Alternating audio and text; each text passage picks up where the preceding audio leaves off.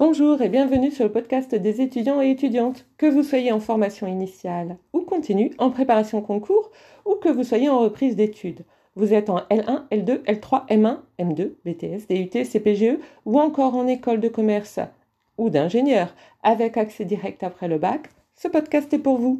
Il s'adresse aussi à ceux et celles en devenir, à ceux et celles qui hésitent, qui veulent ne pas se tromper. Nous sommes ici pour discuter cours, méthodologie, meilleurs moyens de réussir et culture générale. Vendredi dernier, je faisais un podcast sur le fait que la reprise pouvait être difficile si vous n'y étiez pas préparé, pas préparé du tout, ou tout simplement pas préparé tout court, ou si vous ne vous y attendiez pas. voilà, on va dire les choses comme ça. Euh, alors oui, certes, Maintenant, vous, vous, vous, personne euh, individuelle, on va dire, vous, vous y êtes peut-être préparé, vous vous y attendiez, euh, vous saviez ce qui allait euh, advenir, ou vous vous en doutiez, et donc vous avez continué à vous préparer pour votre examen. Comme d'habitude, vous n'avez rien changé, vous avez vraiment bien bossé. Vous savez que vous avez fait tout ce qu'il fallait jusqu'à présent, eh bien, bah, continuez, ne changez rien, continuez votre rétro-planning, continuez ce que vous avez prévu de faire, aucun souci, soyez cool, ne stressez pas, ça ne sert à rien de stresser. Et donc, par conséquent, eh bien, euh, par rapport aux autres, ceux qui ont levé le pied, ne les écoutez pas ou écoutez-les moins oui, parce que surtout si vous êtes du genre à stresser, euh, bah, protégez-vous. Euh, écoutez-les moins. Euh, si les personnes qui râlent ou qui stressent beaucoup parce qu'elles n'ont rien fait pendant un mois, eh bien pour vous c'est difficile et peut-être que en plus elles font partie de votre entourage proche parce que ce sont des amis proches.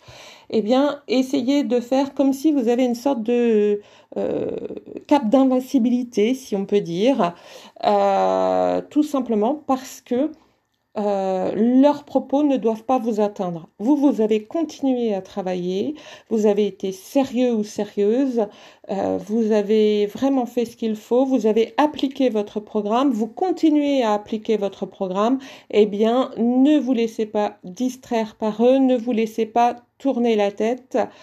Euh, le stress peut être euh, générateur, euh, le bon stress notamment, hein, générateur de bonnes notes, mais le mauvais stress peut aussi vous couper l'ensemble de vos effets. Et à l'heure actuelle, j'aurais tendance à vous dire protégez-vous parce que déjà on a un premier stress qui est le Covid. 19, la Covid-19, pardon. et puis ensuite, parce que je trouve que c'est ce serait idiot, franchement, de commencer à stresser dès maintenant. On est quand même euh, fin du mois d'avril, on a encore le temps, euh, un petit peu de temps avant de voir venir. Euh, il sera temps de stresser une heure ou deux avant les épreuves, hein, c'est pas la peine de le faire avant. Oui, bon, d'accord. Allez, 8 heures, 12 heures avant. Mais protégez-vous et la meilleure façon de se protéger, eh bien, c'est tout simplement de décider de continuer son programme comme vous aviez au départ dessiné ce programme, comme vous l'avez écrit. Je parle bien évidemment, vous l'aurez compris, du programme de travail normal et du programme de révision qui doit normalement petit à petit augmenter en termes de minutes euh, quotidiennes. Euh, à partir de là, il n'y a pas de raison, je le répète, de stresser. Donc, cool Raoul, si vous pouvez en plus faire une petite activité sportive, même si, enfin, quand je parle de sport, je parle même de yoga, hein, euh, mais qui vous permettent de vous détendre, euh, d'être bien dans votre peau, etc., etc., eh bien, c'est parfait, ne changez rien. Vous êtes le meilleur, vous êtes la meilleure, il n'y a pas de raison. Et puis, répétez-le vous. voilà, je suis le meilleur ou je suis la meilleure. Peut-être pas la peine de le dire tout haut en criant euh, et en ouvrant les fenêtres, mais au moins se le dire de temps en temps, euh, notamment quand on se lave les dents, par exemple, euh, en se regardant dans le miroir, n'est-ce pas? Ça peut toujours être utile. Surtout quand on n'est pas sûr de soi et surtout quand on a tendance à, stresser. Ou surtout quand on est vulnérable aux remarques des autres. Éventuellement, si vous voulez vous rassurer, le week-end, ajoutez sur des matières qui sont fortement coefficientées une dissertation ou une étude de cas ou des questions ou un exercice. Alors ça peut être des exercices que vous avez déjà fait, des questions que le prof euh, vous a posées en cours et auxquelles il a répondu. Et bien sûr, vous avez forcément pris des notes, n'est-ce pas? Je ne sais pas pourquoi. Je vois que certains d'entre vous regardent un peu dans le vide affolé.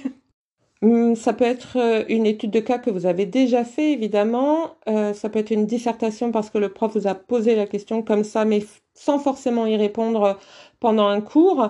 Mais ça peut être aussi euh, parce que vous avez révisé un cours, par exemple, je ne sais pas moi, votre cours d'économie, et vous avez quelque chose qui vous trotte en tête. Eh bien, écrivez-le, écrivez le sujet qui vous trotte en tête, et puis pendant le week-end, essayez d'y répondre. Par exemple, si vous êtes en économie, euh, vous pouvez vous poser la question de euh, la Covid euh, au regard des théories des crises financières, par exemple. Hein, ça pourrait être très intéressant comme sujet. Si vous êtes en management, en économie toujours, ou si vous êtes en RH, vous pouvez très bien avoir un travail sur le coût de la Covid en entreprise. Alors évidemment, vous n'aurez pas la même réponse selon que vous êtes en économie, euh, en RH ou en management. Parce qu'en économie, on parlera des conceptions théoriques de l'entreprise, euh, des mondes de, production, euh, de tout ce qui est typologie de croissance, de tout ce qui est croissance de l'emploi ou, décroissance de l'emploi, euh, de tout ce qui est valeur ajoutée. Euh, on peut aussi euh, penser et réfléchir à tout ce qui est fonds d'investissement, épargne, tout ce qui est pilotage d'entreprise. il est clair qu'en management, on parlera de pilotage d'entreprise, de motivation des hommes et des femmes euh, etc. En RH, on sera plus sur euh, euh, des choses comme des accords. Les accords, par exemple, signés avec les syndicats en entreprise ou dans la branche, s'il y a lieu, bien sûr, le cas échéant, comme par exemple les accords sur le télétravail. et puis avec les TPE, bah, il y a eu aussi les élections professionnelles, il me semble.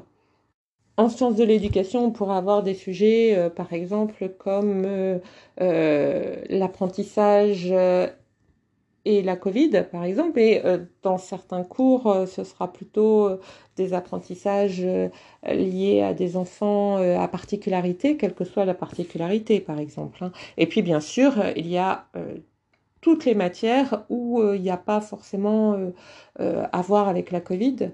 Euh, et d'ailleurs, euh, c'est pas parce que vous êtes en économie que vous allez avoir un sujet avec la Covid. On est bien d'accord, hein euh, ni parce que vous êtes en RH que, ni parce que vous êtes en gestion que, ni parce que vous êtes en mercatique que, ni parce que vous êtes en management que.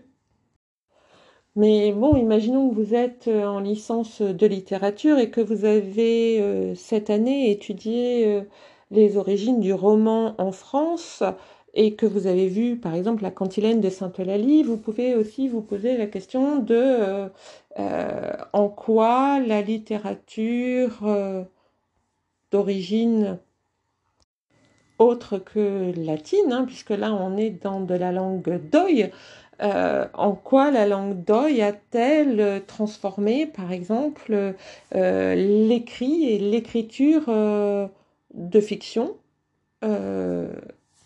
dans ce qui allait devenir euh, la France et en quoi euh, des écrits qui ne sont pas du tout de fiction euh, peuvent avoir influencé ces romans. Hein, puisque, par exemple, rappelez-vous, la cantilène de Sainte-Eulalie ne serait sans doute pas ce qu'elle est sans les serments de Strasbourg. Bien évidemment. Pas besoin de vous le dire. Vous le savez déjà. Ou au contraire, on peut se poser la question de est-ce que la cantilène de Sainte-Eulalie n'est-elle pas un prolongement, quelque part, euh, de la littérature latine? Où on pourrait avoir une dissertation entre la cantilène de Sainte-Eulalie, entre modernité et héritage latin, Voilà, vous voyez, quelque chose dans ce style. Voilà, donc essayez de garder l'œil ouvert, évidemment. Euh, l'esprit et le cerveau toujours en réflexion et en, ébullition, euh, de façon à ce que euh, vous puissiez vous trouver un sujet, par exemple par week-end, et ajouter ce sujet à, votre, travail, à votre révision. Mais bon, une dissertation, c'est euh, même en allant vite, euh, c'est deux heures minimum. Hein, euh, enfin, moi aujourd'hui, c'est à peu près le temps que je mets pour une petite disserte. Donc, mais j'ai l'habitude, oui. et je pense que tous les profs aussi. Maintenant, il faut plutôt tabler sur trois ou quatre heures, à moins que vous ne vous arrêtiez à un plan très avancé.